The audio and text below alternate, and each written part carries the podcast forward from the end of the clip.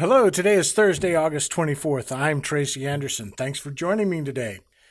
We got heading to the end of August and summer vacations being over and the kids are going back to school. Sounds rather normal. And we can't have that, so let's look at some markets and see how things are going. So first we'll look at beef and the restricted production levels for beef over the past several months are having the desired effect and pricing is moving higher on pretty much every category. Ribeyes, tenderloins, even strip loins are moving up. Chucks and rounds moving up strongly. Grinds are up a bit before the last outdoor holiday of the year, and packers are getting all they can. I expect once we get past Labor Day, this market will settle down and move lower a bit, especially if packers increase harvest levels, but I don't see any reason for them to want to. Could be an expensive fall season for beef, but first let's get past this holiday Buy what you need now. Next week, it will be more money. Okay, let's look at poultry and chicken pricing is up strongly for the next week on the big three things wings, random breast, and tenders. This is demand driven as production continues to be strong as well. I'm not sure when this move up will peak, but I'm thinking fairly soon. For now, like so many proteins, buy today because tomorrow will be more money. Even with these recent increases, chicken is a great protein value. On the avian flu front, we have another week with no new cases. That continues to be good news.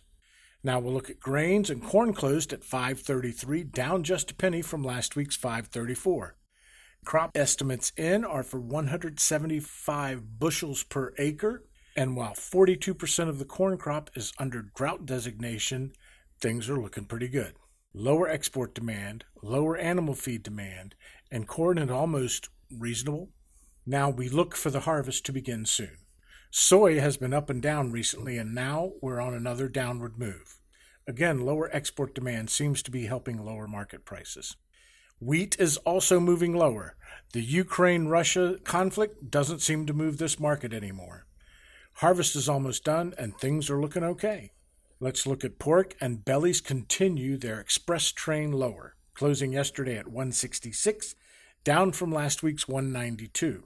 I originally thought we'd see about 150 as low, but we may be heading there more quickly than I thought.